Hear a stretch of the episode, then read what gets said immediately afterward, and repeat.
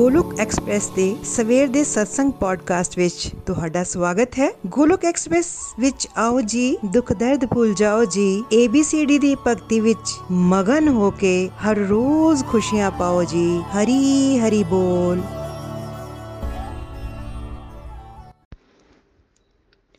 ਹਰੇ ਕ੍ਰਿਸ਼ਨ ਹਰੇ ਕ੍ਰਿਸ਼ਨ ਕ੍ਰਿਸ਼ਨ ਕ੍ਰਿਸ਼ਨ, ਹਰੀ ਹਰੀ, ਹਰੇ ਰਾਮ ਹਰੇ ਰਾਮ ਰਾਮ ਰਾਮ, ਹਰੇ ਹਰੀ। ओम नमो भगवते वासुदेवाय ओम नमो भगवते वासुदेवाय ओम नमो भगवते वासुदेवाय श्रीमद भगवत गीता दी जय busy through the body free as a soul Hari Hari बोल हरी हरी बोल शरीर तो रहिए व्यस्त आत्मा तो रहिए मस्त हरि नाम जपदे होए transform the world by transforming yourself ਖੁਦ ਨੂੰ ਬਦਲ ਕੇ ਹੀ ਤੁਸੀਂ ਦੁਨੀਆ ਨੂੰ ਬਦਲ ਸਕਦੇ ਹੋ ਨਾ ਸ਼ਸਤਰ ਨਾਲ, ਨਾ ਸ਼ਾਸਤਰ ਨਾਲ, ਨਾ ਧਨ ਨਾਲ ਤੇ ਨਾ ਹੀ ਕਿਸੇ ਯੁਕਤੀ ਨਾਲ। हे ਪ੍ਰਭੂ ਜੀ, ਮੇਰਾ ਤੇ ਜੀਵਨ ਨਿਰਭਰ ਹੈ ਸਿਰਫ ਤੇ ਸਿਰਫ ਤੁਹਾਡੀ ਕਿਰਪਾ, ਸ਼ਕਤੀ ਨਾਲ। ਹਰੀ ਹਰੀ ਬੋਲ। ਜੈ ਸ਼੍ਰੀ ਰਾਧੇ ਕ੍ਰਿਸ਼ਨਾ, ਜੈ ਸ਼੍ਰੀ ਰਾਮ। ਅੱਜ ਦੇ ਪੰਜਾਬੀ ਪੋਡਕਾਸਟ ਵਿੱਚ ਤੁਹਾਡਾ ਸਵਾਗਤ ਹੈ। ਮਿੱਤਰੋ, ਅੱਜ ਰੱਬ ਦੀ ਮਿਹਰ ਨਾਲ ਮੈਂ ਨਿਧੀ ਵੈਦ ਹైదరాబాద్ ਤੋਂ ਸਵੇਰ ਦੇ ਸਤਸੰਗ ਦੇ ਹਿੰਦੀ ਵਰਜਨ ਨੂੰ ਪੰਜਾਬੀ ਵਿੱਚ ਬਦਲਣ ਜਾ ਰਹੀ ਹਾਂ ਤੇ ਆਪਣੇ ਆਪ ਨੂੰ ਬੜਾ ਹੀ ਬlesed ਫੀਲ ਕਰ ਰਹੀ ਹਾਂ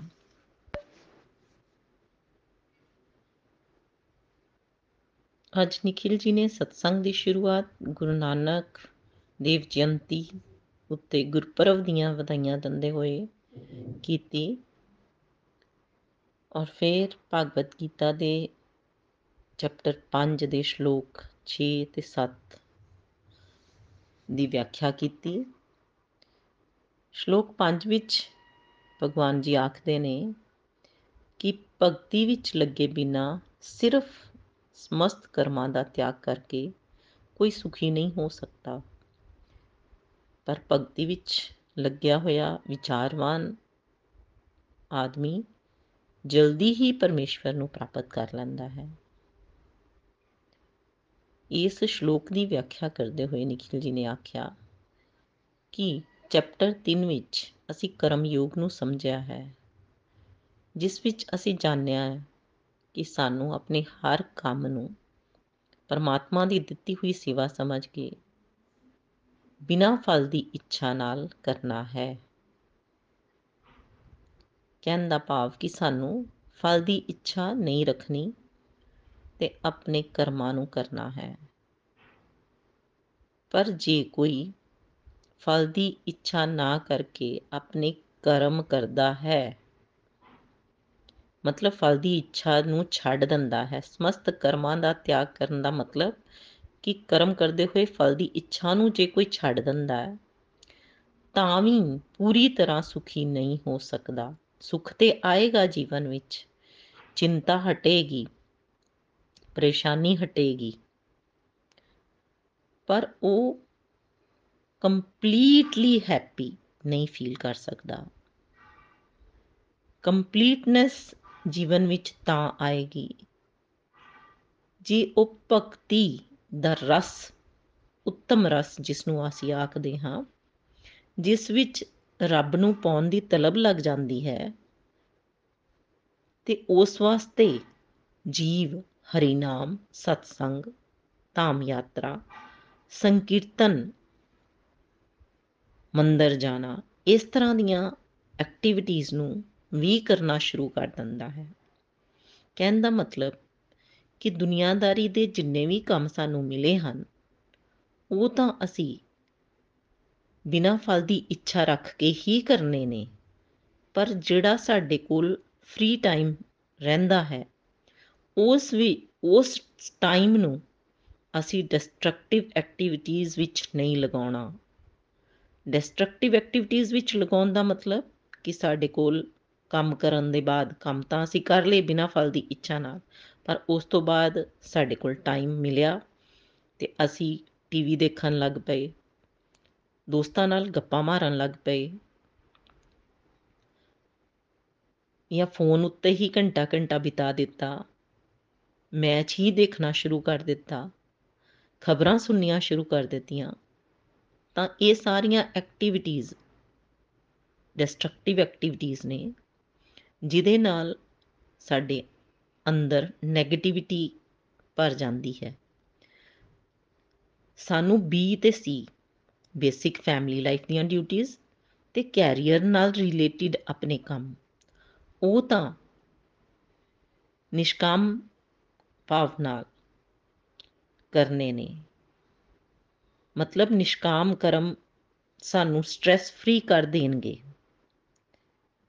ਪਰ ਜਦੋਂ ਅਸੀਂ ਡਿਸਟਰਕਟਿਵ ਐਕਟੀਵਿਟੀਜ਼ ਨੂੰ ਘਟਾਉਂਦੇ ਹਾਂ ਤੇ ਜਿਹੜਾ ਸਾਡੇ ਕੋਲ ਫ੍ਰੀ ਟਾਈਮ ਹੈ, ਉਸ ਵਿੱਚ ਡਿਸਟਰਕਟਿਵ ਨਾ ਕਰਦੇ ਹੋਏ ਡਿਵੋਸ਼ਨਲ ਐਕਟੀਵਿਟੀਜ਼ ਨੂੰ ਜੇ ਅਸੀਂ ਵਧਾ ਦਿੰਨੇ ਹਾਂ, ਤੇ ਸਾਨੂੰ ਬਲਿਸ ਮਿਲਦਾ ਹੈ। ਉਹ ਆਨੰਦ ਮਿਲਦਾ ਹੈ। ਨਿਸ਼ਕਾਮ ਕਰਮ ਕਰਨ ਨਾਲ ਹੁੰਦਾ ਕੀ ਹੈ? ਸਮਝੋ, ਤੁਹਾਡੇ ਉੱਤੇ ਕਰਜ਼ਾ ਹੈ ਤੇ ਨਿਸ਼ਕਾਮ ਕਰਮ ਕਰਮ ਕਰਨ ਨਾਲ ਉਹ ਕਰਜ਼ ਜ਼ੀਰੋ ਹੋ ਜਾਂਦਾ ਹੈ। ਪਰ ਭਗਤੀ ਭਾਵ ਵਧਾਉਣ ਨਾਲ, ਮਤਲਬ ਰੱਬ 'ਚ ਧਿਆਨ ਲਾਉਣ ਨਾਲ, ਸੰਕੀਰਤਨ ਕਰਨਾ ਨਾਮ ਜਾਪ ਕਰਨਾ, ਇਸ ਤਰ੍ਹਾਂ ਦੀਆਂ ਐਕਟੀਵਿਟੀਜ਼ ਕਰਨ ਨਾਲ ਤੁਸੀਂ ਜਿਵੇਂ ਬੰਦਾ ਮਾਲਾ ਮਾਲ ਹੋ ਜਾਂਦਾ ਹੈ ਨਾ, ਸੰਸਾਰ ਵਿੱਚ ਉਸ ਤਰ੍ਹਾਂ ਨਾਲ ਆਨੰਦ ਦੀ ਫੀਲਿੰਗ ਵੱਧ ਜਾਂਦੀ ਹੈ। ਨਿਸ਼ਕਾਮ ਕਰਮ ਨਾਲ ਮਨ ਦੀ ਸ਼ਾਂਤੀ ਤਾਂ ਜ਼ਰੂਰ ਮਿਲਦੀ ਹੈ। ਕਿਉਂ? ਕਿਉਂਕਿ ਸਟ्रेस ਦੂਰ ਹੁੰਦਾ ਹੈ। ਪਹਿਲਾਂ ਡਿਊਟੀਆਂ ਕਰਦੇ ਹੋਏ ਅਸੀਂ ਜਦੋਂ ਸੋਚਦੇ ਹਾਂ ਕਿ ਕੀ ਮਿਲੇਗਾ, ਕੀ ਨਹੀਂ ਮਿਲੇਗਾ, ਕਿਤੇ ਬੁਰਾ ਤੇ ਨਹੀਂ ਹੋਵੇਗਾ, ਮੈਂ ਜੋ ਵੀ ਕਰ ਰਿਹਾ ਉਸ ਦਾ ਮੈਨੂੰ ਲਾਭ ਹੋਵੇ, ਤੇ ਜੇ ਕੰਮ ਕਰਦੇ ਵੇਲੇ ਸਾਡੀ ਇੱਛਾ ਦੇ ਵਿਰੁੱਧ ਹੋ ਜਾਂਦਾ ਹੈ, ਤਾਂ ਅਸੀਂ ਬੇਚੈਨ ਹੋ ਜਾਂਦੇ ਹਾਂ। ਸਟ्रेस ਵਿੱਚ ਚਲੇ ਜਾਂਦੇ ਹਾਂ ਡਿਪਰੈਸ਼ਨ ਹੋ ਜਾਂਦਾ ਹੈ ਤੇ ਮਨ ਵੀ ਅਸ਼ਾਂਤ ਹੋ ਜਾਂਦਾ ਹੈ। ਪਰ ਜੇ ਫਲ ਦੀ ਇੱਛਾ ਛੱਡ ਦਈਏ, ਤਾਂ ਫਿਰ? ਫਿਰ ਜੋ ਹੋ ਰਿਹਾ ਹੈ ਉਸ ਨੂੰ ਰੱਬ ਦੀ ਕਿਰਪਾ ਸਮਝ ਕੇ ਮੰਨ ਲੈਂਦੇ ਹਾਂ, ਜਿਸ ਦੇ ਕਾਰਨ ਮਨ ਸ਼ਾਂਤ ਹੁੰਦਾ ਹੈ ਤੇ ਚਿੰਤਾ ਖਤਮ ਹੋ ਜਾਂਦੀ ਹੈ। ਇਸ ਦੇ ਨਾਲ ਨਾਲ ਜੇ ਅਸੀਂ ਜੀਵਨ ਵਿੱਚ ਭਗਤੀ ਭਾਵ ਨੂੰ ਵੀ ਵਧਾ ਲੈਂਦੇ ਆ ਤਾਂ ਫਿਰ? ਤਾਂ ਡੀਪ ਲੈਵਲ ਦਾ ਆਨੰਦ ਮਹਿਸੂਸ ਹੁੰਦਾ ਹੈ ਇੱਕ ਵਿੱਚ ਜ਼ੀਰੋ ਤੇ ਆ ਗਏ ਮਤਲਬ ਉਦਾਰੀ ਸੀ ਉਦਾਰੀ ਖਤਮ ਹੋ ਗਈ ਹੈਨਾ ਨਿਸ਼ਕਾਮ ਕਰਮ ਕਰਨ ਨਾਲ ਤੇ ਦੂਸਰੇ ਵਿੱਚ ਤੁਸੀਂ ਮਾਲਾ ਮਾਲ ਹੋ ਗਏ ਕਰੋੜਪਤੀ ਬਣ ਗਏ ਤੇ ਫਿਰ ਜ਼ਿਆਦਾ ਚੰਗਾ ਕੀ ਲੱਗੂਗਾ ਇੱਥੇ ਪੈਸੇ ਦੀ ਤਾਂ ਗੱਲ ਨਹੀਂ ਹੋ ਰਹੀ। ਇਹ ਸਮਝਾਉਣ ਵਾਸਤੇ ਹੀ ਆਖਿਆ ਜਾ ਰਿਹਾ ਹੈ। ਪਰ ਸਾਨੂੰ ਇਸ ਚੀਜ਼ ਨੂੰ ਸਮਝਣਾ ਹੈ ਕਿ ਇਸੇ ਤਰ੍ਹਾਂ ਪਹਿਲਾਂ ਅਸੀਂ ਚਿੰਤਾਵਾਂ ਵਿੱਚ ਡੁੱਬੇ ਸੀ, ਨਿਸ਼ਕਾਮ ਭਾਵ ਨਾਲ ਕਰਮ ਕਰਨ ਨਾਲ ਚਿੰਤਾ ਖਤਮ ਹੋ ਜਾਏਗੀ। ਪਰ ਜੇ ਨਿਸ਼ਕਾਮ ਕਰਮ ਨਾਲ ਡਿਵੋਸ਼ਨਲ ਐਕਟੀਵਿਟੀਜ਼ ਨੂੰ ਜੋੜ ਲੈਂਦੇ ਹਾਂ, ਤਾਂ ਸਾਨੂੰ ਬਲਿਸ ਮਿਲਦਾ ਹੈ। ਸਾਡੀ ਪ੍ਰੋਗਰੈਸ ਪ੍ਰਮਾਤਮਾ ਦੇ ਵੱਲ ਵਧਣ ਦੀ, ਭਗਤੀ ਦੀ ਰਾਹ ਉੱਤੇ ਚੱਲਣ ਦੀ ਬੜੀ ਤੇਜ਼ ਹੋ ਜਾਂਦੀ ਹੈ। ਤੇ ਇਹ ਸਿਰਫ ਤੇ ਸਿਰਫ ਭਗਤੀ ਭਾਵ ਜੀਵਨ ਵਿੱਚ ਵਧਾਉਣ ਨਾਲ ਹੀ ਸੰਭਵ ਹੈ। ਫਿਰ ਸ਼ਲੋਕ ਨੰਬਰ 7 ਵਿੱਚ ਪਰਮਾਤਮਾ ਨੇ ਆਖਿਆ ਹੈ ਕਿ ਜੋ ਭਗਤੀ ਭਾਵ ਵਿੱਚ ਕਰਮ ਕਰਦਾ ਹੈ, ਜੋ ਵਿਸ਼ੁੱਧ ਆਤਮਾ ਹੈ ਜਿਸ ਦਾ ਆਪਣੇ ਮਨ ਅਤੇ ਇੰਦਰੀਆਂ ਨੂੰ ਵਸ ਵਿੱਚ ਰੱਖਦਾ ਹੈ, ਉਹ ਸਾਰਿਆਂ ਦਾ ਪਿਆਰ, ਪਿਆਰਾ ਹੁੰਦਾ ਹੈ ਅਤੇ ਸਾਰੇ ਲੋਕ ਉਸ ਲਈ ਪਿਆਰੇ ਹੁੰਦੇ ਹਨ। ਇੱਕ ਵਾਰੀ ਫੇਰ ਬੋਲਦੀ ਹਾਂ, ਜਿਹੜਾ ਭਗਤੀ ਭਾਵ ਵਿੱਚ ਕਰਮ ਕਰਦਾ ਹੈ, ਜੋ ਵਿਸ਼ੁੱਧ ਆਤਮਾ ਹੈ, ਜਿਸ ਦਾ ਆਪਣੇ ਮਨ ਅਤੇ ਇੰਦਰੀਆਂ ਉੱਤੇ ਵਸ ਹੈ, ਉਹ ਸਾਰਿਆਂ ਦਾ ਪਿਆਰਾ ਹੁੰਦਾ ਹੈ ਅਤੇ ਸਾਰੇ ਲੋਕ ਉਸ ਲਈ ਪਿਆਰੇ ਹੁੰਦੇ ਹਨ। ਇਸ ਲੋਕ ਵਿੱਚ ਪਰਮਾਤਮਾ ਆਖਦੇ ਹਨ ਕਿ ਜਿਹੜੇ ਡਿਵੋਸ਼ਨ ਵਿੱਚ ਅੱਗੇ ਵਧਦੇ ਹਨ, ਉਹ ਪਿਓਰ ਹੋ ਜਾਂਦੇ ਹਨ। ਉਹਨਾਂ ਦੇ ਮਨ ਅਤੇ ਇੰਦਰੀਆਂ ਉਹਨਾਂ ਦੇ ਕਾਬੂ ਵਿੱਚ ਆ ਜਾਂਦੀਆਂ ਨੇ ਅਦੇ ਲੋਕ ਸਭ ਦੇ ਭਲੇ ਬਾਰੇ ਸੋਚਦੇ ਨੇ। ਉਹਨਾਂ ਦਾ ਗੱਲ ਕਰਨ ਦਾ ਤਰੀਕਾ ਵੀ ਬੜਾ ਪੋਲਾਈਟ ਹੋ ਜਾਂਦਾ ਹੈ। ਸੰਸਾਰ ਵਿੱਚ ਤੁਸੀਂ ਦੇਖੋਗੇ ਕਿ ਇਹੋ ਜਿਹੇ ਲੋਕ ਜਜਮੈਂਟਲ ਨਹੀਂ ਹੁੰਦੇ। ਉਹਨਾਂ ਨਾਲ ਮਿਲ ਕੇ ਤੁਹਾਨੂੰ ਰੱਬ ਦੀ ਪ੍ਰੈਜ਼ੈਂਸ ਮਹਿਸੂਸ ਹੁੰਦੀ ਹੈ। ਉਹਨਾਂ ਦੀ ਨਜ਼ਰ ਵਿੱਚ ਸਭ ਦੇ ਅੰਦਰ ਰੱਬ ਹੈ। ਤੇ ਜੇ ਕੋਈ ਗਲਤ ਵੀ ਕਰਦਾ ਹੈ, ਤਾਂ ਭਗਤੀ ਭਾਵ ਨਾਲ ਜੁੜਿਆ ਹੋਇਆ ਜੀਵੇ ਸੋਚਦਾ ਹੈ ਕਿ ਇਹ ਆਤਮਾ ਖਰਾਬ ਨਹੀਂ। ਇਹ ਤੇ ਰਾਜਸਿਕ ਅਤੇ ਤਾਮਸਿਕ ਗੁਣ ਦਾ ਪ੍ਰਭਾਵ ਹੈ ਇਸ ਦੇ ਉੱਤੇ। ਇਸ ਤਰ੍ਹਾਂ ਉਹ ਜਜਮੈਂਟ ਆਪਣੀ ਪਾਸ ਨਹੀਂ ਕਰਦਾ ਕਿ ਇਹ ਇਹੋ ਜਿਹਾ ਹੈ ਅਤੇ ਇਸ ਅਜਿਹਾ ਹੀ ਰਹੇਗਾ। ਇਸ ਤਰ੍ਹਾਂ ਦੂਜਿਆਂ ਦੀਆਂ ਚੰਗੀਆਂ ਕੁਆਲਿਟੀਆਂ ਦੇਖਣ ਦੀ ਕੋਸ਼ਿਸ਼ ਕਰਦਾ ਹੈ। ਇਸ ਤਰ੍ਹਾਂ ਭਗਤੀ ਭਾਵ ਵਿੱਚ ਲੱਗੇ ਹੋਏ ਜੀਵ ਦੀਆਂ ਵਾਈਬ੍ਰੇਸ਼ਨਸ ਜਿਹੜੀਆਂ ਹਨ ਉਹ ਬਦਲ ਜਾਂਦੀਆਂ ਨੇ। ਲੋਕ ਉਸ ਨੂੰ ਜ਼ਿਆਦਾ ਪਸੰਦ ਕਰਨ ਲੱਗਦੇ ਨੇ। ਪਰਮਾਤਮਾ ਨਾਲ ਜੁੜਨ ਨਾਲ ਅਧਿਆਤਮਿਕ ਊਰਜਾ ਮਿਲਦੀ ਹੈ, ਜਿਹਦੇ ਨਾਲ ਪੋਜ਼ਿਟਿਵ ਵਾਈਬ੍ਰੇਸ਼ਨਸ ਆਉਂਦੀਆਂ ਨੇ। ਤੇ ਅਧਿਆ ਵਿਅਕਤੀ ਜੇ ਸਿੰਪਲ ਗੱਲ ਵੀ ਕਰਦਾ ਹੈ, ਤੇ ਉਹਦੇ ਨਾਲ ਵੀ ਲੋਕੀ ਜਿਹੜੇ ਨੇ, ਉਹ ਪ੍ਰਭਾਵਿਤ ਹੁੰਦੇ ਨੇ। ਉਹਨਾਂ ਨੂੰ ਆਪਣੀ ਲਾਈਫ ਦੀ ਪ੍ਰੋਬਲਮਸ ਦੇ ਸੋਲੂਸ਼ਨ ਉਸ ਦੇ ਗੱਲ ਕਰਨ ਨਾਲ ਹੀ ਮਿਲ ਜਾਂਦੇ ਨੇ। ਤੇ ਉਹ ਲੋਕ ਸਮਾਜ ਵਿੱਚ ਉਸ ਨੂੰ ਇੱਕ ਅਲੱਗ ਸਤਰ ਉੱਤੇ ਦੇਖਣ ਲੱਗ ਪੈਂਦੇ ਨੇ। ਭਗਤੀ ਭਾਵ ਵਧਾਉਣ ਨਾਲ ਸਾਡੇ ਜੀਵਨ ਵਿੱਚ ਸਨਮਾਨ ਵੱਧ ਜਾਂਦਾ ਹੈ। ਅਦੇ ਜੀਵ ਨੂੰ ਅਲੱਗ ਰਿਸਪੈਕਟ ਸਮਾਜ ਵਿੱਚ ਮਿਲਦੀ ਹੈ। ਲੋਕੀ ਦਿਲ ਤੋਂ ਬਲੇਸਿੰਗਸ ਦੇਣਗੇ। ਜੇ ਨikhil ji ਦਾ ਹੀ ਉਦਾਹਰਣ ਲੈ ਲਈਏ, ਤੇ 10 ਸਾਲ ਪਹਿਲਾਂ ਉਹਨਾਂ ਨੂੰ ਕਿੰਨੇ ਲੋਕ ਜਾਣਦੇ ਸਨ? ਅੱਜ ਉਹਨਾਂ ਨੂੰ ਲੱਖਾਂ ਲੋਕ ਜਾਣਦੇ ਹਨ। ਉਹਨਾਂ ਦੀ ਰਿਸਪੈਕਟ ਕਰਦੇ ਹਨ। ਉਹਨਾਂ ਨੂੰ ਅਸ਼ੀਰਵਾਦ ਦਿੰਦੇ ਹਨ। ਤੇ ਭਗਤੀ ਭਾਵ ਵਧਨ ਨਾਲ ਜੀਵ ਦਾ ਅਲੱਗ ਔਰਾ ਹੀ ਬਣ ਜਾਂਦਾ ਹੈ। ਜਿਸ ਤਰ੍ਹਾਂ ਅੱਜ ਗੁਰੂ ਨਾਨਕ ਦੇਵ ਜੀ ਦੀ ਜਯੰਤੀ ਹੈ ਤੇ ਉਹਨਾਂ ਦਾ ਹੀ ਐਗਜ਼ਾਮਪਲ ਲੈ ਲਓ। ਕਿੰਨੇ ਸਾਲ ਪਹਿਲੇ ਉਹ ਧਰਤੀ ਉੱਤੇ ਆਏ ਸਨ, ਪਰ ਅੱਜ ਵੀ ਲੋਕ ਉਹਨਾਂ ਦੀਆਂ ਸਿੱਖਿਆਵਾਂ ਦਾ, ਦੇ ਉੱਤੇ ਚੱਲ ਰਹੇ ਹਨ। ਉਹਨਾਂ ਦਾ ਦਿਨ ਮਨਾਉਂਦੇ ਨੇ। ਉਹਨਾਂ ਨੇ ਜੋ ਆਖਿਆ, ਉਹ ਬਾਰ-ਬਾਰ ਪੜ੍ਹਦੇ ਨੇ। ਕਿੰਨੇ ਹੀ ਮਹਾਨ ਸੰਤ ਹੋਏ ਹਨ, ਜਿਨ੍ਹਾਂ ਨੂੰ ਅਸੀਂ ਯਾਦ ਕਰਦੇ ਹਾਂ, ਉਹਨਾਂ ਦਾ ਯਸ਼ ਗਾਉਂਦੇ ਹਾਂ, ਕਿਉਂਕਿ ਉਹ ਪਰਮਾਤਮਾ ਨੂੰ ਚਾਹੁੰਦੇ ਸਨ। ਤੇ ਪਰਮਾਤਮਾ ਚਾਹੁੰਦੇ ਹਨ ਕਿ ਉਹਨਾਂ ਦੇ ਭਗਤਾਂ ਦਾ ਯਸ਼ ਅਤੇ ਕੀਰਤੀ ਵਧੇ। ਕਿਉਂ? ਕਿਉਂਕਿ ਉਹ ਸਭ ਦਾ ਭਲਾ ਕਰਨਾ ਚਾਹੁੰਦੇ ਹਨ। ਭਗਵਾਨ ਨਾਲ ਜੁੜੇ ਲੋਕ ਸਭ ਦਾ ਭਲਾ ਕਰਨ ਆਉਂਦੇ ਨੇ ਤੇ ਇਹ ਭਗਵਾਨ ਦਾ ਹੀ ਰੂਪ ਹੁੰਦੇ ਹਨ। ਜੇ ਤੁਸੀਂ ਵੀ ਰੱਬ ਨਾਲ ਜੁੜਦੇ ਹੋ ਉਸ ਦੇ ਵੱਲ ਨੂੰ ਵਧਣ ਦੀ ਕੋਸ਼ਿਸ਼ ਕਰਦੇ ਹੋ, ਉਸ ਦੀ ਸਿੱਖਿਆਵਾਂ ਉੱਤੇ ਚੱਲਣ ਦੀ, ਪ੍ਰਮਾਤਮਾ ਦੀ ਸਿੱਖਿਆਵਾਂ ਉੱਤੇ ਚੱਲਣ ਦੀ ਕਰਦੇ, ਕੋਸ਼ਿਸ਼ ਕਰਦੇ ਹੋ, ਤੇ ਤੁਹਾਡਾ ਵੀ ਲੋਕ ਸਮਾਨ ਕਰਨਗੇ। ਤੁਹਾਡੇ ਸ਼ਬਦਾਂ ਨੂੰ ਵੀ ਵੈਲਿਊ ਕਰਨਗੇ। ਜਿਸ ਪ੍ਰਮਾਤਮਾ ਨਾਲ ਚੱਲਣ ਨਾਲ, ਤੁਹਾਡੇ ਅੰਦਰ ਆਪਣੇ ਆਪ ਸਦਾਚਾਰ, ਮਤਲਬ ਤੁਹਾਡਾ ਆਚਰਣ ਵਧੀਆ ਹੋ ਜਾਵੇਗਾ। ਤੁਸੀਂ ਕਦੇ ਵੀ ਕਿਸੇ ਨਾਲ ਖੁੰਦਕ ਨਹੀਂ ਕਰੋਗੇ। ਤੁਹਾਡੇ ਵੀ, ਤੁਹਾਡੇ ਦਿਲ ਵਿੱਚ ਵੀ ਸਭ ਲਈ ਸਮਾਨ, ਪਿਆਰ ਰਿਸਪੈਕਟ ਵੱਧ ਜਾਵੇਗਾ। ਤੇ ਸਭ ਦਾ ਭਲਾ ਕਰਨ ਦੇ ਬਾਰੇ ਸੋਚੋਗੇ। ਇਸ ਕਾਰਨ ਲੋਕਾਂ ਵਿੱਚ ਤੁਹਾਡੀ ਰਿਸਪੈਕਟ ਵੱਧ ਜਾਏਗੀ। ਕਿਉਂਕਿ ਇਹੀ ਵਾਈਬ੍ਰੇਸ਼ਨਸ ਇਹ ਪੋਜ਼ਿਟਿਵ ਵਾਈਬ੍ਰੇਸ਼ਨਸ ਜਦੋਂ ਸਮਾਜ ਵਿੱਚ ਟਰਾਂਸਮਿਟ ਹੋਣਗੀਆਂ ਤੇ ਤੁਹਾਡਾ ਦਾਇਰਾ ਵੀ ਵਧੇਗਾ। ਜੇ ਤੁਸੀਂ ਸਾਰੇ ਕੰਮ ਰੱਬ ਦੀ ਖੁਸ਼ੀ ਵਾਸਤੇ ਕਰਦੇ ਹੋ, ਤੇ ਪ੍ਰਮਾਤਮਾ ਆਖਦੇ ਨੇ ਕਿ ਸਾਰੇ ਕੰਮ ਕਰਦੇ ਹੋਏ ਤੁਸੀਂ ਕਦੇ ਬੰਧਨ ਵਿੱਚ ਵੀ ਨਹੀਂ ਪਵੋਗੇ। ਬੰਧਨ ਮਤਲਬ 네ਗੇਟਿਵਿਟੀਜ਼ ਦਾ ਬੰਧਨ। ਪਹਿਲਾ ਬੰਧਨ 네ਗੇਟਿਵਿਟੀਜ਼ ਦਾ ਬੰਧਨ ਅਤੇ ਜਨਮ ਮ੍ਰਿਤਿੂ ਦਾ ਬੰਧਨ, ਇਹ ਦੂਸਰਾ ਬੰਧਨ। ਦੋਨੋਂ ਹੁੰਦੇ ਕਿਉਂ ਨਹੀਂ ਕਿਉਂਕਿ ਅਸੀਂ ਮਨ ਤੇ ਸੰਸਾਰ ਵਿੱਚ ਲਗਾਇਆ ਹੋਇਆ ਹੈ। ਸਰੀਰ ਤੋਂ ਸੰਸਾਰ ਵਿੱਚ ਸਾਨੂੰ ਹੋਣਾ ਚਾਹੀਦਾ ਹੈ, ਪਰ ਦਿੱਕਤ ਤਾਂ ਆ ਜਾਂਦੀ ਹੈ, ਜਦੋਂ ਅਸੀਂ ਮਨ ਨੂੰ ਵੀ ਸੰਸਾਰ ਵਿੱਚ ਲਾ ਲੈਂਦੇ ਹਾਂ। ਸਾਨੂੰ ਕਰਨਾ ਕੀ ਹੈ? ਸਾਨੂੰ ਮਨ ਨੂੰ ਰੱਬ ਦੀ ਸੇਵਾ ਵਿੱਚ, ਸਾਧਨਾ ਵਿੱਚ ਲਗਾਉਣਾ ਹੈ। ਭਗਤ ਦੇ ਮਨ ਵਿੱਚ ਹਰ ਵੇਲੇ ਰੱਬ ਦਾ ਰੂਪ, ਰੱਬ ਦੀ ਸੇਵਾ, ਰੱਬ ਦੀ ਸੇਵਾ ਦਾ ਭਾਵ, ਰੱਬ ਦੇ ਨਾਮ ਦਾ ਜਾਪ ਹਮੇਸ਼ਾ ਚੱਲਦੇ ਰਹਿਣਾ ਚਾਹੀਦਾ ਹੈ। ਭਗਤ ਹਮੇਸ਼ਾ ਇਹੀ ਸੋਚਦਾ ਹੈ ਕਿ ਕਿਵੇਂ ਉਹ ਆਪਣਾ ਹਰ ਕੰਮ ਰੱਬ ਨੂੰ ਖੁਸ਼ ਕਰਨ ਵਾਸਤੇ ਕਰੇ, ਕਿਵੇਂ ਉਹ ਦੂਜਿਆਂ ਦਾ ਭਲਾ ਕਰੇ, ਕਿਵੇਂ ਉਹ ਦੂਜਿਆਂ ਲਈ ਇੱਕ ਪ੍ਰੀਅਰ ਕਰਦਾ ਰਹਿੰਦਾ ਹੈ।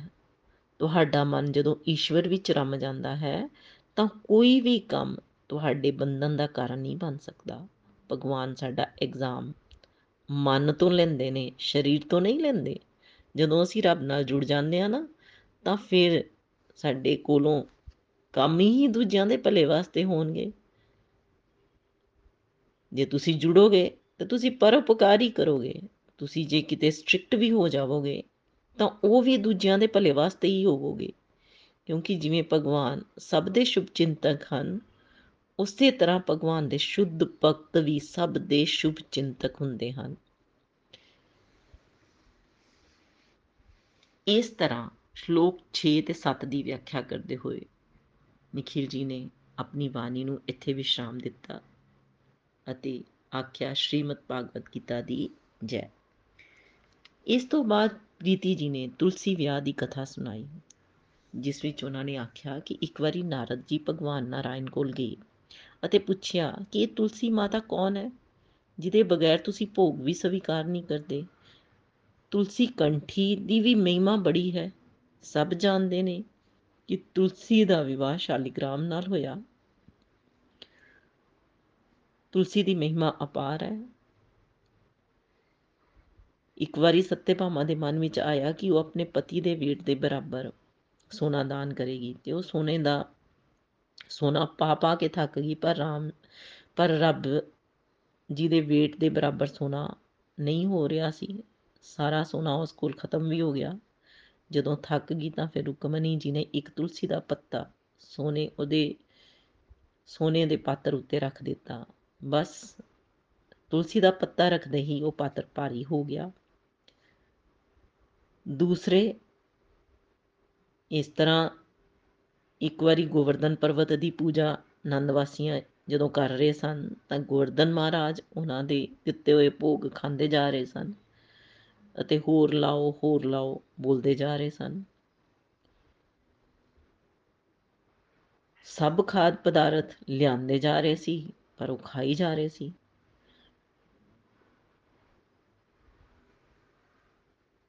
ਅੰਤ ਵਿੱਚ ਉਹਨਾਂ ਨੂੰ ਤੁਲਸੀ ਦਾ ਪੱਤਾ ਚੜਾਇਆ ਗਿਆ। ਬਸ ਗੋਵਰਧਨ ਮਹਾਰਾਜ ਦੀ ਭੁੱਖ ਉਸੇ ਵੇਲੇ ਸ਼ਾਂਤ ਹੋ ਗਈ।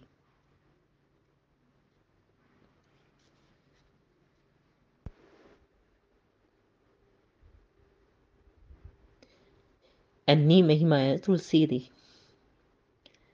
ਤੇ ਇਹ ਮਹਿਮਾ ਸੁਣਾਉਂਦੇ ਹੋਏ ਨਾਰਦ ਜੀ ਨੇ ਪੁੱਛਿਆ ਕਿ ਤੁਲਸੀ ਵਿੱਚ ਅਦਿਆ ਕੀ ਹੈ ਜਿਹੜਾ ਤੁਹਾਨੂੰ ਸੈਟੀਸਫਾਈਡ ਕਰ ਦਿੰਦਾ ਹੈ? ਤਾਂ ਫਿਰ ਭਗਵਾਨ ਜੀ ਨੇ ਆਖਿਆ ਕਿ ਇਹ ਤੁਲਸੀ ਨਿੱਤੇ ਗੋਲੋਕ ਧਾਮ ਵਿੱਚ ਰਾਧਾ ਰਾਣੀ ਦੇ ਹੀ ਰੂਪ ਤੋਂ ਪ੍ਰਗਟ ਹੋਈ। ਉਹਨਾਂ ਦੀ ਇੱਕ ਸਖੀ ਹੈ। ਰਾਧਾ ਰਾਣੀ ਦੇ ਸਨਿਧੇ ਵਿੱਚ ਭਗਵਾਨ ਦੀ ਸੇਵਾ ਕਰਦੀ ਸੀ। ਇੱਕ ਵਾਰੀ ਭਗਵਾਨ ਦੀ ਸੇਵਾ ਕਰਦੇ ਹੋਏ ਉਹਨਾਂ ਨੂੰ ਭਗਵਾਨ ਦੀ ਦਿਵਯ ਸੁਗੰਧ, ਭਗਵਾਨ ਦੇ ਸਰੀਰ ਤੋਂ ਨਿਕਲ ਰਹੀ ਦਿਵਯ ਸੁਗੰਧ। ਉਹਨਾਂ ਨਾਲ ਉਸ ਸੁਗੰਧ ਨਾਲ ਹੀ ਉਹ ਬੇਹੋਸ਼ ਹੋ ਗਈ।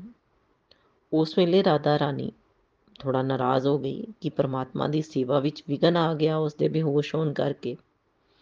ਤੇ ਉਸ ਨੂੰ ਆਖਿਆ ਕਿ ਤੂੰ ਧਰਤੀ ਉੱਤੇ ਜਾ ਅਤੇ ਰੱਬ ਦੀ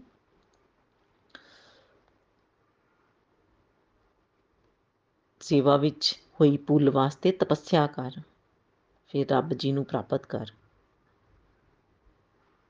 ਫਿਰ ਧਰਮਤਵਜ ਤੇ ਮਾਧਵੀ ਜੀ ਦੇ ਘਰ ਵਿੱਚ ਤੁਲਸੀ ਮਹਾਰਾਣੀ ਨੇ ਜਨਮ ਲਿਆ। ਉਹਨਾਂ ਦਾ ਨਾਮ ਬ੍ਰਿੰਦਾ ਦੇਵੀ ਹੋਇਆ। ਬ੍ਰਿੰਦਾ ਦੇਵੀ ਨੇ ਬੜੀ ਤਪੱਸਿਆ ਕੀਤੀ ਤੇ ਬੜੀ ਹੀ ਸੋਹਣੀ ਸੀ। ਤਪੱਸਿਆ ਕੀਤੀ ਤੇ ਬ੍ਰਹਮਾ ਜੀ ਨੇ ਵੀ ਦਰਸ਼ਨ ਦੇ ਦਿੱਤੇ। ਬ੍ਰਹਮਾ ਜੀ ਕੋਲੋਂ ਬ੍ਰਿੰਦਾ ਦੇਵੀ ਨੇ ਵਰਦਾਨ ਮੰਗਿਆ ਕਿ ਪਰਮਾਤਮਾ ਨੂੰ ਉਹ ਪਤੀ ਰੂਪ ਵਿੱਚ ਪ੍ਰਾਪਤ ਕਰਨਾ ਚਾਹੁੰਦੀ ਹੈ। ਬ੍ਰਹਮਾ ਜੀ ਨੇ ਵਰਦਾਨ ਦੇ ਦਿੱਤਾ, ਪਰ ਨਾਲ ਹੀ ਆਖਿਆ ਕਿ ਇਹ ਪਹਿਲਾਂ, ਇਸ ਤੋਂ ਪਹਿਲੇ ਤੈਨੂੰ ਸ਼ੰਖਚੂੜ ਨਾਲ ਵਿਆਹ ਕਰਨਾ ਪਵੇਗਾ। ਇਹ ਸ਼ੰਖਚੂੜ ਕੌਣ ਸੀ? ਇਹ ਕਸ਼ਯਪ ਰਿਸ਼ੀ ਦੀ, ਪਤਨੀ ਤਨੂ। ਉਸ ਦੇ ਅੱਗੇ ਵੰਸ਼ਜ ਹੈ। ਇਸ ਦੇ ਪਿਤਾ ਜੀ ਦੰਬਕੂਟ ਦੇ ਕੋਈ ਸੰਤਾਨ ਨਹੀਂ ਸੀ ਤੇ ਉਸ ਨੇ ਤਪੱਸਿਆ ਕੀਤੀ ਸੰਤਾਨ ਪ੍ਰਾਪਤੀ ਵਾਸਤੇ ਤੇ ਬ੍ਰਹਮਾ ਜੀ ਦੇ ਕੋਲੋਂ ਵਰਦਾਨ ਮੰਗਿਆ ਕਿ ਉਹਨਾਂ ਨੂੰ ਅਦੇਹ ਸੰਤਾਨ ਚਾਹੀਦੀ ਹੈ, ਜਿਹੜੀ ਬੜੀ ਜ਼ਿਆਦਾ ਸ਼ਕਤੀਸ਼ਾਲੀ ਹੋਏ ਜਿਸ ਨੂੰ ਦੇਵਤਾ ਵੀ ਹਰਾ ਨਾ ਸਕਣ। ਜਿਸ ਦੇ ਕਾਰਨ ਉਹਨਾਂ ਦੇ ਘਰ ਸ਼ੰਖਚੂੜ ਨਾਮ ਦੇ ਪੁੱਤਰ ਦਾ ਜਨਮ ਹੋਇਆ। ਸ਼ੰਖਚੂੜ ਨੇ ਵੀ ਤਪ ਕੀਤਾ ਤੇ ਤਪ ਵਿੱਚ ਤੁਲਸੀ ਨੂੰ ਪਾਣ ਵਾਸਤੇ ਤਪੱਸਿਆ ਕੀਤੀ।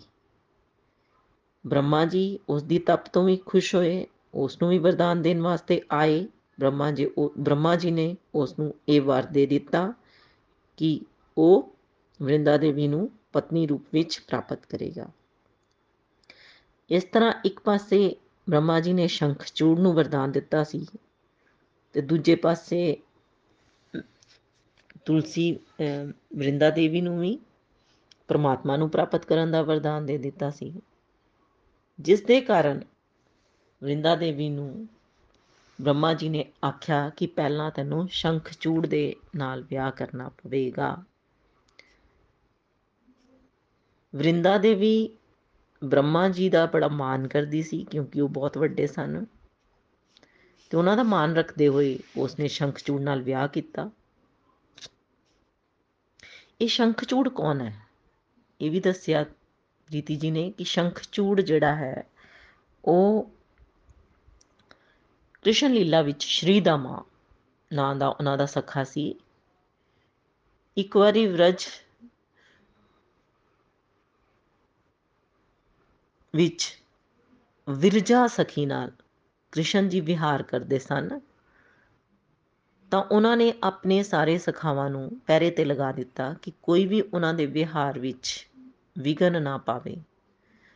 ਪਰ ਰਾਧਾ ਰਾਣੀ ਆ ਗਈ। ਜਿੰਨੇ ਸਖੇ ਸਖਾ ਕ੍ਰਿਸ਼ਨ ਜੀ ਦੇ ਪੈਰੇ ਵਿੱਚ ਲੱਗੇ ਹੋਏ ਸਨ, ਉਸ ਤੋਂ ਚਾਰ ਗੁਣਾ ਸਖੀਆਂ ਰਾਧਾ ਨਾਲ, ਰਾਧਾ ਰਾਣੀ ਦੇ ਨਾਲ ਸਨ।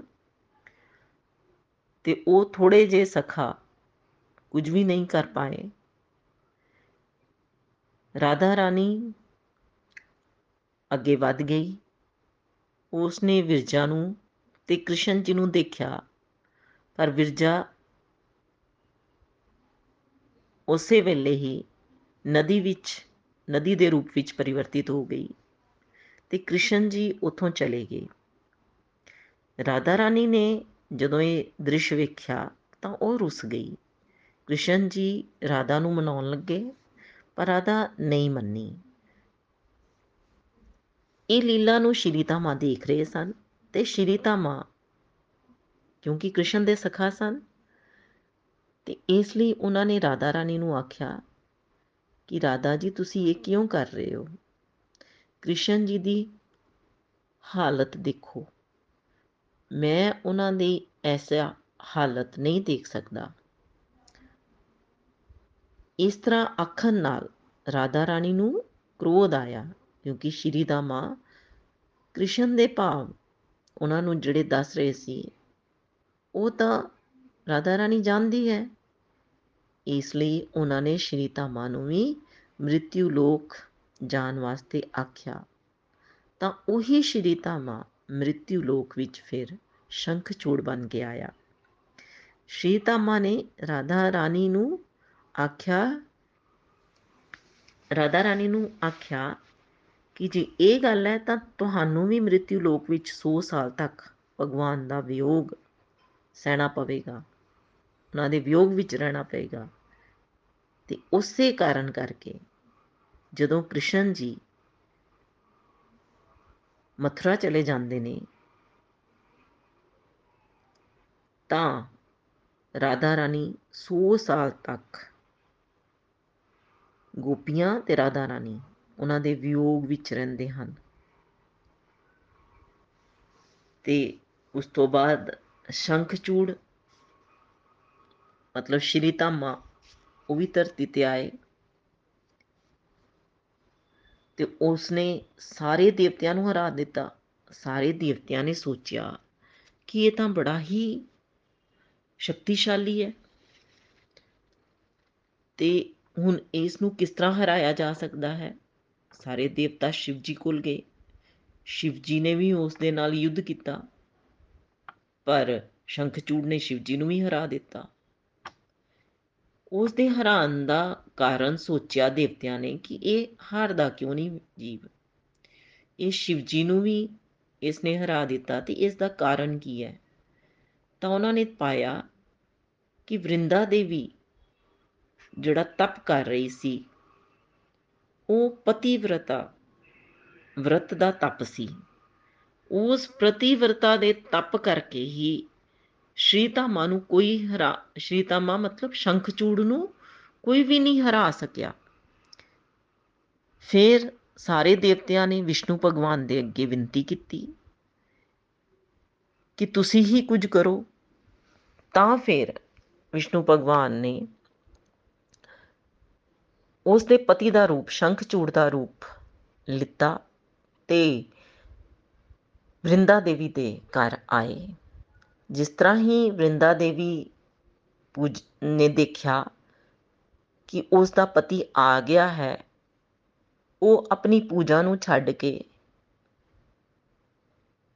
ਆਪਣੇ ਪਤੀ ਦੇ ਵੱਲ ਨੂੰ ਦੌੜੀ ਤੇ ਜਿਸ ਦੇ ਕਾਰਨ ਉਸ ਨੇ ਦੂਸਰੇ ਪੁਰਸ਼ ਨੂੰ ਛੂ ਲਿੱਤਾ। ਤੇ ਪਰ ਪੁਰਸ਼ ਨੂੰ ਛੂਣ ਦੇ ਕਾਰਨ ਉਸ ਦਾ ਪਤੀ ਵਰਤ ਵਰਤ ਜਿਹੜਾ ਸੀ ਉਹ ਟੁੱਟ ਗਿਆ। ਜਿਸ ਤਰ੍ਹਾਂ ਹੀ ਉਹਦਾ ਪਤੀ ਵਰਤ ਧਰਮ ਟੁੱਟਿਆ, ਉਧਰ ਸ਼ਿਵ ਜੀ ਨੇ ਸ਼ੰਖਚੂੜ ਦਾ ਵੱਧ ਕਰ ਦਿੱਤਾ। ਵੱਧ ਕਰਦੇ ਹੀ ਸ਼ੰਖਚੂੜ ਦਾ ਸਿਰ ਵਰਿੰਦਾ ਦੇ ਘਰ ਵਿੱਚ ਡਿੱਗ ਪਿਆ। ਜਦੋਂ ਉਹਦੇ ਆਂਗਨ ਵਿੱਚ ਉਸਦੇ ਪਤੀ ਸ਼ੰਖਚੂੜ ਦਾ ਸਿਰ ਆ ਕੇ ਡਿੱਗਿਆ, ਤਾਂ ਵਰਿੰਦਾ ਦੇਵੀ ਸਮਝ ਗਈ ਕਿ ਉਸ ਨਾਲ ਛਲ ਹੋਇਆ ਹੈ। ਉਸੇ ਵੇਲੇ ਪਰਮਾਤਮਾ ਵੀ ਆਪਣੇ ਅਸਲੀ ਰੂਪ ਵਿੱਚ ਆ ਗਏ। ਹੁਣ ਵਰਿੰਦਾ ਦੇਵੀ ਨੇ ਪ੍ਰਭੂ ਨੂੰ ਪੁੱਛਿਆ ਕਿ ਤੁਸੀਂ ਇਹ ਕਿਉਂ ਕੀਤਾ? ਤੁਹਾਡਾ ਇਹ ਕ੍ਰਿਤ ਪੱਥਰ ਦੇ ਸਮਾਨ ਸੀਗਾ। ਵਰਿੰਦਾ ਦੇਵੀ ਨੇ ਆਖਿਆ ਕਿ ਤੁਸੀਂ ਪੱਥਰ ਸਮਾਨ ਬਿਹੇਵ ਕੀਤਾ, ਇਸ ਕਰਕੇ ਪੱਥਰ ਦੇ ਬਣ ਜਾਓ। ਮੈਂ ਤੁਹਾਨੂੰ ਸ਼ਰਾਪ ਦਿੰਨੀ ਹਾਂ। ਉਸੇ ਵੇਲੇ ਭਗਵਾਨ ਪਾਸ਼ਾਨ ਬਣ ਜਾਂਦੇ ਹਨ। ਜਿਸ ਤਰ੍ਹਾਂ ਹੀ ਭਗਵਾਨ ਪਾਸ਼ਾਨ ਬੰਦੇ ਨੇ, ਸ੍ਰਿਸ਼ਟੀ ਦਾ ਸੰਤੁਲਨ ਵਿਗੜ ਜਾਂਦਾ ਹੈ। ਸਾਰੇ ਦੇਵਤਾ ਮਾਂ ਲక్ష్ਮੀ ਸਮੇਤ ਉੱਥੇ ਆ ਜਾਂਦੇ ਨੇ। ਵਰਿੰਦਾ ਦੇਵੀ ਨੂੰ ਆਖਦੇ ਨੇ ਕਿ ਤੂੰ ਵਿਸ਼ਨੂੰ ਭਗਵਾਨ ਨੂੰ ਖਿਮਾ ਕਰ ਦੇ, ਮਾਫ ਕਰ ਦੇ। ਵਰਿੰਦਾ ਦੇਵੀ ਪਰਮਾਤਮਾ ਨੂੰ ਖਿਮਾ ਕਰ ਦਿੰਦੀ ਹੈ, ਪਰ ਭਗਵਾਨ ਉਸ ਵੇਲੇ ਉਸ ਨੂੰ ਆਪਣੇ ਅਧਿਆਤਮਿਕ ਰੂਪ ਦੇ ਦਰਸ਼ਨ ਦਿੰਦੇ ਹਨ। ਉਸ ਦੇ ਅਧਿਆਤਮਿਕ ਰੂਪ ਦੇ ਵੀ ਦਰਸ਼ਨ ਦਿੰਦੇ ਹਨ। ਜਿਸ ਵਿੱਚ ਉਹ ਆਪਣੇ ਪਿਛਲੇ ਜਨਮ ਨੂੰ ਦੇਖ ਸਕਦੀ ਹੈ। ਪਰ ਇਸ ਜਨਮ ਵਿੱਚ ਫਿਰ ਵਰਿੰਦਾ ਦੇਵੀ ਆਪਣੇ ਪਤੀ ਦੀ ਰਾਖ ਪਤੀ ਦੇ ਨਾਲ ਹੀ ਜਿਹੜੀ ਹੈ ਉਹ ਅਗਨੀ ਵਿੱਚ ਸਮਾ ਜਾਂਦੀ ਹੈ ਤੇ ਉਸ ਵਰਿੰਦਾ ਦੇਵੀ ਦੀ ਰਾਖ ਤੋਂ ਫਿਰ ਪੌਦਾ ਨਿਕਲਦਾ ਹੈ ਜਿਸ ਨੂੰ ਤੁਲਸੀ ਦਾ ਨਾਮ ਦਿੱਤਾ ਗਿਆ ਅਤੇ ਭਗਵਾਨ ਨੇ ਫਿਰ ਆਖਿਆ ਕਿ ਤੇਰੇ ਸ਼ਰਾਪ ਕਾਰਨ ਮੈਂ ਪੱਥਰ ਦੇ ਰੂਪ ਵਿੱਚ ਵੀ ਪ੍ਰਗਟ ਹੋਵਾਂਗਾ ਤੇ ਜਿਸ ਨੂੰ ਲੋਕ ਸ਼ਾਲੀਗ੍ਰਾਮ ਦਾ ਨਾਮ ਦੇਣਗੇ, ਉਸ ਪੱਥਰ ਰੂਪ ਵਿੱਚ ਮੇਰਾ ਵਿਆਹ, ਤੇਰੇ ਇਸ ਰੂਪ, ਪੌਦੇ ਰੂਪ, ਜਿਹੜਾ ਹੀ ਤੁਲਸੀ ਮਹਾਰਾਣੀ ਦੇ ਨਾਮ ਨਾਲ ਜਾਣਿਆ ਗਿਆ, ਉਸ ਨਾਲ ਹੋਵੇਗਾ ਤੇ ਉਸੇ ਦਿਨ,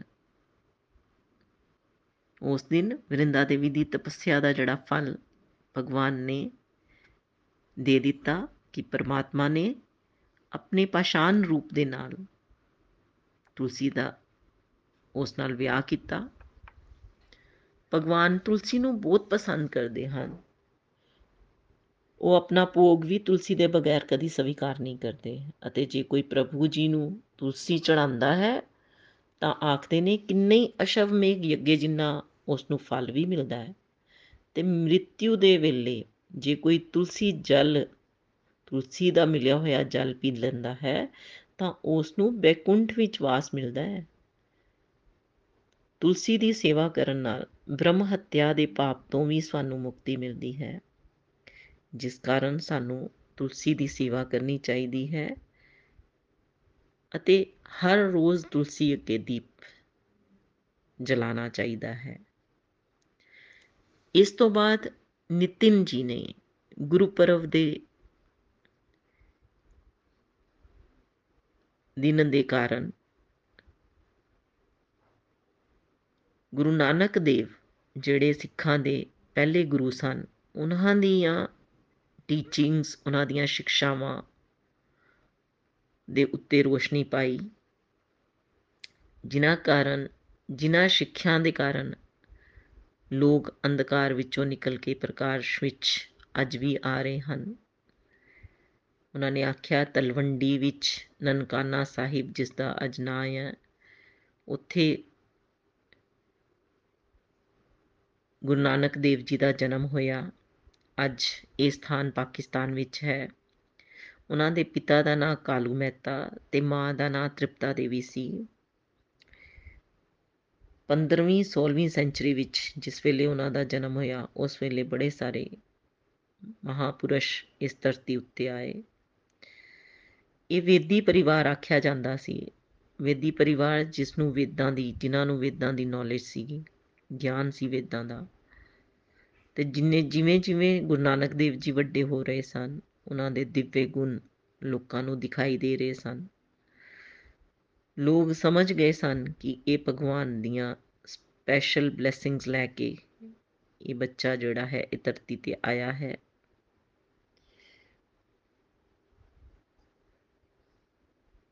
ਜੀਵ ਜੰਤੂਆਂ ਦੇ ਪ੍ਰਤੀ ਉਹਨਾਂ ਦਾ ਹੋਲਿਸਟਿਕ ਵਿਜ਼ਨ ਸੀ। ਇੱਕ ਵਾਰੀ ਆਖਦੇ ਨੇ ਕਿ ਗੁਰੂ ਨਾਨਕ ਦੇਵ ਜੀ ਸੋ ਰਹੇ ਸਨ ਤੇ ਇੱਕ ਕੋਬਰਾ ਸੱਪ ਉਹਨਾਂ ਦੇ ਉੱਤੇ ਆਪਣੀ ਛਾਂ ਕਰਕੇ ਬੈਠ ਗਿਆ। ਫਿਰ ਇੱਕ ਵਾਰੀ ਉਹ ਸੋ ਰਹੇ ਸਨ ਤੇ ਸਾਰੇ ਦਰਖਤਾਂ ਦੀ ਛਾਇਆ ਉਹਨਾਂ ਦੇ ਉੱਪਰ ਆ ਜਾਂਦੀ ਹੈ। ਸੂਰਜ ਜਿਹੜਾ ਹੈ, ਉਹ ਵਿਪਰੀਤ ਦਿਸ਼ਾ ਵਿੱਚ ਚਲਾ ਜਾਂਦਾ ਹੈ। ਇਹ ਹੈਰਾਨੀ ਵਾਲੀ ਗੱਲ ਸੀ। ਇੱਕ ਵਾਰੀ ਉਹ ਖੇਤਾਂ ਵਿੱਚ ਗਏ, ਖੇਤਾਂ ਦੀ ਰਖਵਾਲੀ ਕਰ ਰਹੇ ਸਨ ਤਾਂ ਪਸ਼ੂ ਆ ਗਏ। ਉਹਨਾਂ ਨੇ ਪਸ਼ੂਆਂ ਨੂੰ, ਚਿੜੀਆਂ ਨੂੰ ਖੇਤ ਵਿੱਚ ਦਾਣਾ ਚੁਗਣ ਦਾ, ਦੇ ਲਈ ਮਨਾ ਨਹੀਂ ਕੀਤਾ। ਉਹਨਾਂ ਨੂੰ ਚੁਗਣ ਦਿੱਤਾ ਖੇਤ।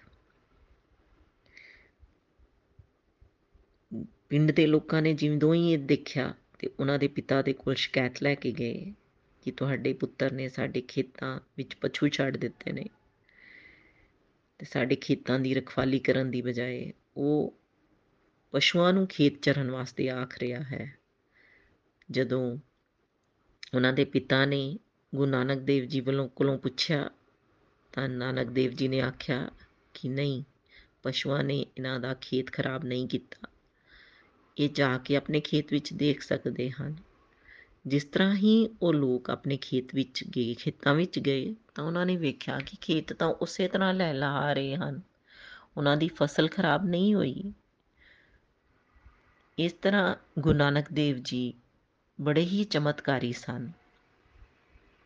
ਉਹਨਾਂ ਨੇ ਬੜੀਆਂ ਹੀ ਸਿੱਖਿਆਵਾਂ ਦਿੱਤੀਆਂ, ਜਿਨ੍ਹਾਂ ਵਿੱਚੋਂ ਇੱਕ ਸਿੱਖਿਆ ਉਹਨਾਂ ਦੀ ਬੜੀ ਹੀ ਜ਼ਿਆਦਾ ਸਾਨੂੰ ਸੰਦੇਸ਼ ਦਿੰਦੀ ਹੈ। ਬੜਾ ਹੀ ਚੰਗਾ ਸੰਦੇਸ਼ ਦਿੰਦੀ ਹੈ, ਜਿਸ ਵਿੱਚ ਉਹਨਾਂ ਨੇ ਆਖਿਆ, ਵੰਡ ਛਕੋ, ਕੀਰਤ ਕਰੋ ਤੇ ਨਾ ਜਪੋ। ਇਸ ਦਾ ਮਤਲਬ ਕਿ we should always open to help others especially the weaker section ਜਿਸ ਕਾਰਨ ਇਹ ਜਿਹੜੀ ਸ਼ਲੋਕ ਹੈ ਜਾਂ ਇਹ ਜਿਹੜੀ ਲਾਈਨ ਗੁਰੂ ਨਾਨਕ ਦੇਵ ਜੀ ਨੇ ਬੋਲੀ ਇਸ ਦੇ ਕਾਰਨ ਹੀ ਅੱਜ ਵੀ ਲੰਗਰ ਦੀ ਸੇਵਾ ਸਾਰੇ ਗੁਰਦੁਆਰਿਆਂ ਵਿੱਚ ਹੋ ਰਹੀ ਹੈ ਜਿਸ ਵਿੱਚ ਲੱਖਾਂ ਲੋਕੀ ਹਰ ਜਗ੍ਹਾ ਤੇ ਭੋਜਨ ਕਰ ਰਹੇ ਹਨ। ਸੰਗਤ ਚਾਹੇ ਛੋਟੀ ਜਾਤ ਦੇ ਹੈ, ਚਾਹੇ ਵੱਡੀ ਜਾਤ ਦਾ, ਚਾਹੇ ਕੋਈ ਅਮੀਰ ਹੈ, ਚਾਹੇ ਕੋਈ ਗਰੀਬ ਹੈ, ਇੱਕੋ ਹੀ ਪਾਂਦ ਵਿੱਚ ਬੈਠ ਕੇ ਭੋਜਨ ਪਾਉਂਦਾ ਹੈ। ਉਹਨਾਂ ਨੇ ਆਖਿਆ ਕਿ ਈਸ਼ਵਰ ਇੱਕ ਹੈ ਤੇ ਈਸ਼ਵਰ ਦੀਆਂ ਸਾਰੀਆਂ ਸੰਤਾਨਾਂ, ਸਾਰੇ ਬੱਚੇ ਇੱਕ ਹਨ, ਚਾਹੇ ਉਹ ਅਮੀਰ ਹੈ, ਚਾਹੇ ਕੋਈ ਗਰੀਬ ਹੈ। ਇਸ ਕਰਕੇ ਸਾਨੂੰ ਵੰਡ ਕੇ ਖਾਣਾ ਚਾਹੀਦਾ ਹੈ, ਕਿਉਂਕਿ ਸਭ ਕੁਝ ਪਰਮਾਤਮਾ ਨੇ ਹੀ ਸਾਨੂੰ ਦਿੱਤਾ ਹੈ। ਤੇ ਜੇ ਅਸੀਂ ਪਰਮਾਤਮਾ ਦੇ ਬੱਚੇ ਹਾਂ, ਤੇ ਸਾਨੂੰ ਜੋ ਪਰਮਾਤਮਾ ਕੋਲੋਂ ਮਿਲਿਆ ਹੈ, ਸਾਰੇ ਭੈਣ ਭਰਾਵਾਂ ਨਾਲ ਵੰਡ ਕੇ ਖਾਣਾ ਚਾਹੀਦਾ ਹੈ। ਫਿਰ ਉਹਨਾਂ ਨੇ ਆਖਿਆ, ਕੀਰਤ ਕਰੋ, ਮਤਲਬ ਮਿਹਨਤ ਕਰੋ। ਕਹਿੰਦਾ ਭਾਵ ਕਿ ਸਾਨੂੰ ਸਾਰੀਆਂ ਡਿਊਟੀਆਂ ਨੂੰ ਇਸ ਤਰ੍ਹਾਂ ਕਰਨਾ ਹੈ, ਤਾਂ ਕਿ ਉਹ ਸਮਾਜ ਦੇ ਪ੍ਰਤੀ ਸਾਡੀ ਸੇਵਾ ਹੀ ਬਣ ਜਾਵੇ।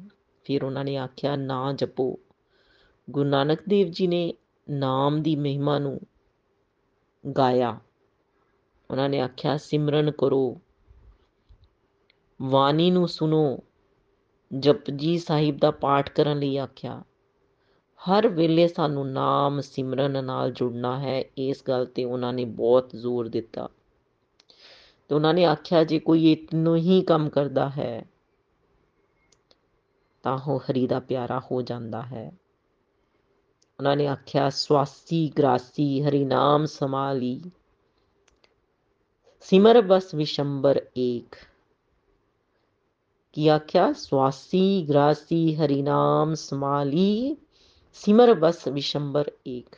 ਮਤਲਬ ਕਹਿੰਦਾ ਕਿ ਉਹਨਾਂ ਨੇ ਸਾਫ਼ ਆਖਿਆ ਕਿ ਤੁਸੀਂ ਭਗਵਾਨ ਦੇ ਨਾਮ ਨੂੰ ਜਪੋ। ਕਾਦੇ ਵਾਸਤੇ? In order to attain salvation one must chant holy names of Ram Hari ਤੇ ਵਿਸ਼ੰਬਰ ਫਿਰ ਉਹਨਾਂ ਨੇ ਆਖਿਆ, ਨਾਨਕ ਦੁਖੀਆ ਸਭ ਸੰਸਾਰ, ਸੁਖੀਆ ਸੋਈ ਜੋ ਨਾਮ ਆਧਾਰ। ਮਤਲਬ ਕਿ ਕਲੀਅਰ ਸੰਦੇਸ਼ ਉਹਨਾਂ ਨੇ ਦਿੱਤਾ ਕਿ ਮਟੀਰੀਅਲ ਵਰਲਡ ਜਿਹੜਾ ਹੈ ਉਹ ਦੁਖਾਲੇ ਹੈ। ਉਹ ਦੁੱਖਾਂ ਦਾ ਘਰ ਹੈ। ਜਿਸ ਨੇ ਜਨਮ ਲਿਆ ਹੈ ਉਸ ਨੂੰ ਕਸ਼ਟ ਆਉਣਗੇ ਹੀ ਆਉਣਗੇ। ਪਰ ਜਿਨੇ ਨਾਂ ਨੂੰ ਆਧਾਰ ਬਣਾ ਲਿਆ ਹੈ, ਉਹੀ ਸੁਖ ਨੂੰ ਅਨੁਭਵ ਕਰ ਸਕਦਾ ਹੈ। ਸਾਨੂੰ ਵੀ ਗੁਰੂ ਨਾਨਕ ਦੇਵ ਜੀ ਦੀਆਂ ਸਿੱਖਿਆ ਨੂੰ ਆਪਣੇ ਜੀਵਨ ਵਿੱਚ ਅਪਣਾਉਣ ਦੀ ਕੋਸ਼ਿਸ਼ ਕਰਨੀ ਚਾਹੀਦੀ ਹੈ ਤੇ ਉਹਨਾਂ ਦੇ ਅੱਗੇ ਅੱਜ ਗੁਰੂ ਨਾਨਕ ਜਯੰਤੀ ਦੇ ਮੌਕੇ ਤੇ ਪ੍ਰਾਰਥਨਾ ਵੀ ਸਾਨੂੰ ਕਰਨੀ ਚਾਹੀਦੀ ਹੈ। ਕਿ ਗੁਰੂ ਨਾਨਕ ਵਾਂਗ ਹੀ ਅਸੀਂ ਵੀ ਰੱਬ ਨਾਲ ਜੁੜੀਏ। ਗੁਰੂ ਨਾਨਕ ਦੇਵ ਜੀ ਸਾਨੂੰ ਵੀ ਰੱਬ ਨਾਲ ਜੁੜਨ ਦੀ ਸ਼ਕਤੀ ਦੇਣ, ਆਪਣਾ ਆਸ਼ੀਰਵਾਦ ਸਾਡੇ ਉੱਤੇ ਰੱਖਣ। ਇਸ ਤਰ੍ਹਾਂ ਆਖਦੇ ਹੋਏ ਨਿਤਿਨ ਜੀ ਨੇ ਆਖਿਆ, ਤਨ ਤਨ ਗੁਰੂ ਨਾਨਕ, ਜੈ ਗੁਰੂ ਨਾਨਕ। हरे कृष्णा हरे कृष्णा कृष्णा कृष्णा, हरे हरे हरे राम हरे राम राम राम, हरे हरे। श्रीमद् भगवद गीता दी जय। गौर निताई दी जय। श्री श्री राधा श्याम सुंदर दी जय। हरे कृष्णा हरे कृष्णा कृष्णा कृष्णा, हरे हरे हरे राम हरे राम राम राम, हरे हरे। हरी हरी बोल, हरी हरी बोल। कार्तिक मास दी जय। दोस्तों ਕਾਰਤਿਕ ਮਾਸ ਬਹੁਤ ਹੀ ਬੈਸਟ ਟਾਈਮ ਹੈ ਸਾਡੀ ਅਧਿਆਤਮਿਕ ਤਰੱਕੀ ਦੇ ਲਈ। ਇਸ ਮਹੀਨੇ ਵਿੱਚ ਭਗਤੀ ਕਰਨ ਨਾਲ ਹਜ਼ਾਰ ਗੁਣਾ ਫਲ ਪਰਮਾਤਮਾ ਸਾਨੂੰ ਦਿੰਦੇ ਹਨ। ਪਰਮਾਤਮਾ ਬਹੁਤ ਖੁਸ਼ ਹੋ ਜਾਂਦੇ ਹਨ ਅਤੇ ਸਾਡੇ ਉੱਪਰ ਬਹੁਤ ਦਇਆ ਕਰਦੇ ਹਨ। ਕਾਰਤਿਕ ਮਾਸ ਦਾ ਮਹੀਨਾ ਸਾਡੀ ਭਗਤੀ ਨੂੰ ਬਹੁਤ ਊਰਜਾ ਪ੍ਰਦਾਨ ਕਰਦਾ ਹੈ। ਇਸ ਲਈ ਇਸ ਨੂੰ ਊਰਜਾ ਮਾਸ ਵੀ ਕਹਿੰਦੇ ਹਨ। ਸੋ ਆਓ ਦੋਸਤੋ, ਜਿੰਨਾ ਵੀ ਹੋ ਸਕੇ, ਅਸੀਂ ਆਪਣੀ ਸਤਸੰਗ ਸਾਧਨਾ ਸੇਵਾ ਨੂੰ ਵਧਾਈਏ। ਦੋਸਤੋ, ਦਾਮੋਦਰ ਅਸ਼ਟਕਮ ਦਾ ਵੀ ਬਹੁਤ ਮਹੱਤਵ ਹੈ, ਕਿਉਂਕਿ ਦਾਮੋਦਰ ਲੀਲਾ ਵੀ ਇਸ ਮਹੀਨੇ ਵਿੱਚ ਹੀ ਹੋਈ ਸੀ। ਅਗਰ ਅਸੀਂ ਦੀਪਦਾਨ ਦੇ ਨਾਲ-ਨਾਲ ਦਮੋਦਰ ਅਸ਼ਟਕਮ ਦਾ ਪਾਠ ਵੀ ਕਰਾਂਗੇ, ਜੋ ਕਿ ਭਗਵਾਨ ਜੀ ਦੇ ਸਰੂਪ ਦੀ ਹੀ ਸਤੁਤੀ ਹੈ, ਤਾਂ ਸਾਡੀ ਆਧਿਆਤਮਿਕ ਤਰੱਕੀ ਬਹੁਤ ਜ਼ਿਆਦਾ ਹੋਵੇਗੀ ਅਤੇ ਬਹੁਤ ਜਲਦੀ ਹੋਵੇਗੀ, ਕਿਉਂਕਿ ਭਗਵਾਨ ਜੀ ਦੀ ਵਿਸ਼ੇਸ਼ ਕਿਰਪਾ ਬਰਸਦੀ ਹੈ। ਸੋ ਆਓ ਵੈਸਟ ਬੰਗਾਲ ਚੱਲਦੇ ਹਾਂ। ਸਾਡੇ ਪਿਆਰੇ ਤ੍ਰਿਸ਼ਨਿਕਾ ਜੀ ਦੇ ਕੋਲ, ਜਿਨ੍ਹਾਂ ਨੇ ਆਪਣੀ ਪਿਆਰੀ ਅਤੇ ਮధుਰ ਬਾਣੀ ਵਿੱਚ ਸਾਨੂੰ ਸਾਰਿਆਂ ਨੂੰ ਦਾ ਮధుਰ ਅਸ਼ਟਕਮ ਸੁਣਾਇਆ ਹੈ। ਅਸੀਂ ਉਸ ਨੂੰ ਸੁਣਦੇ ਹਾਂ ਉਸ ਦਾ ਆਨੰਦ ਲੈਂਦੇ ਹਾਂ ਅਤੇ ਕਾਰਤਿਕ ਮਾਸ ਵਿੱਚ ਵੱਧ ਚੜ ਕੇ ਕ੍ਰਿਸ਼ਨਾ ਐਕਟੀਵਿਟੀਜ਼ 'ਚ ਹਿੱਸਾ ਲੈਂਦੇ ਹਾਂ, ਭਗਵਾਨ ਜੀ ਦੀ ਸੇਵਾ ਕਰਦੇ ਹਾਂ। ਸੋ ਇੱਕ ਵਾਰ ਫਿਰ ਕਾਰਤਿਕ ਮਾਸ ਦੀ ਜੈ, ਸ਼੍ਰੀ ਸ਼੍ਰੀ ਰਾਧਾ ਦਾਮੋਦਰ ਭਗਵਾਨ ਦੀ ਜੈ। ਹਰੀ ਹਰੀ ਬੋਲ।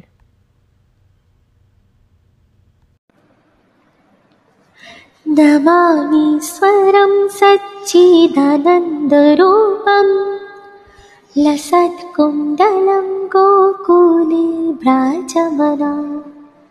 नमामि स्वरं लसत्कुण्डलं गोकुले गोकुलेभ्राजमना यशोदामि आलापालमानम् परं धृतकोप्या। धृतकोऽप्या यशोदामियो कलधापमान्यम् परं मिष्टमत्यन्ततो धृतकोऽप्या रुदन्तमोहरनेत्र उग्मं ऋच्यन्तम् करं भोजे योगमिन्य सत्यङ्कनेत्रम् मुहुर्शाश्वकं पात्रीरिङ्क्यां कण्ठ।